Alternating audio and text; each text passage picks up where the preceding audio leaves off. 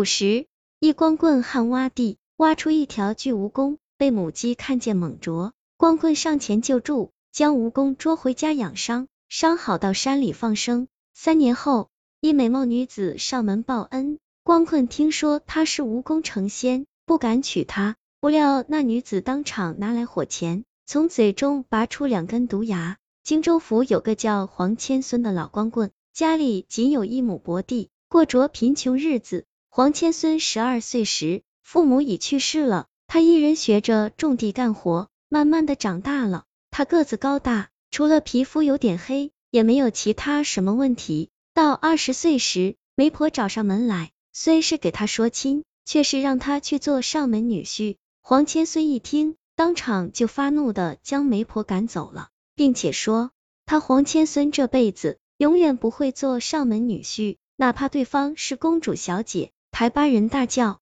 来请，他也不会去上门。他这番话说出来，把那些媒婆全给得罪了，因此媒婆们在外面都说黄千孙的坏话，说这人家里不但穷，而且还是个不举之人，哪个女的嫁他？都一点享受不到幸福，这样一来，黄千孙就更难娶妻了。无奈，他还是踏实种地，过一天算一天。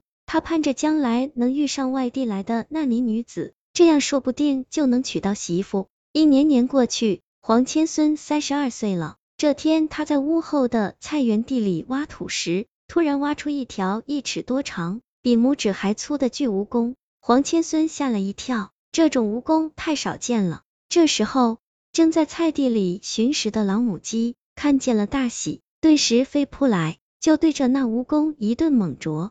那蜈蚣虽然不凡，但在这天生的克星面前，却没有一点二办法，连着被老母鸡几嘴啄中，顿时就瘫在了地上。那母鸡一下将它叼在嘴里，就打算强吞下去。这时，黄千孙连忙上前，将母鸡一把捉住。从鸡嘴里将这蜈蚣给救下来，看那蜈蚣身上流着黑血，他心中有些不忍，就把蜈蚣带回家，放在一口空石缸里，还捉了些小虫子来喂它。三天后，蜈蚣竟然神奇的恢复过来。蜈蚣很是乖巧，但黄千孙觉得养在家里还是不妥，他小心的用个小罐子将它装进去，带到村后的大山里放生了。一转眼又过了三年。黄千孙三十五岁了，还是没等到他的媳妇。这天晚上，黄千孙心中郁闷，自己下厨做了几个菜，开了一壶高粱酒，自个喝了起来。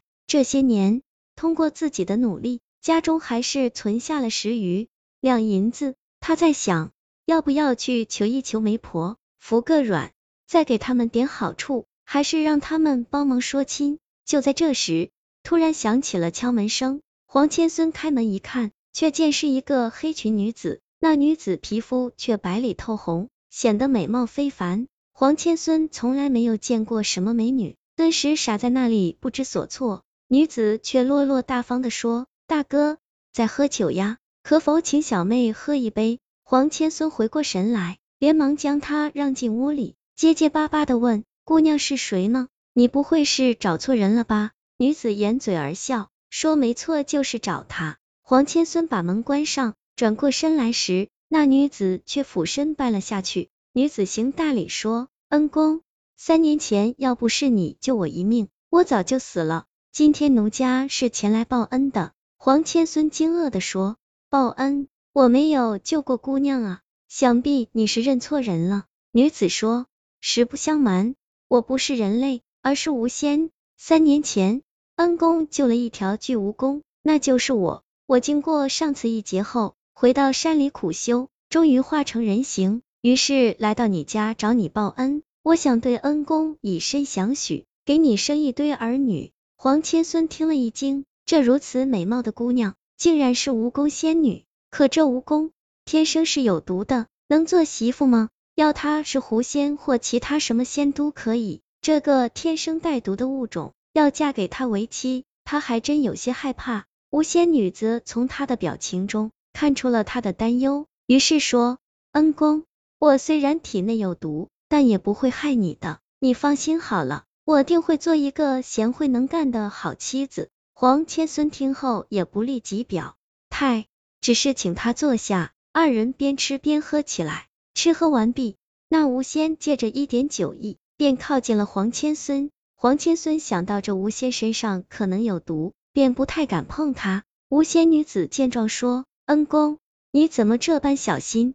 若你实在害怕，我就把嘴里这两根毒牙拔掉，这样你总会放心了吧？”女子说完，便一下进入了灶房里，从灶台下拿出一把烧火用的火钳，伸进嘴里。黄千孙忙要相劝。那女子却夹紧毒牙，用力一拔，顿时拔出一根尖尖的毒牙。他不顾劝阻，再次把另一颗毒牙也拔了出来，顿时满口鲜血。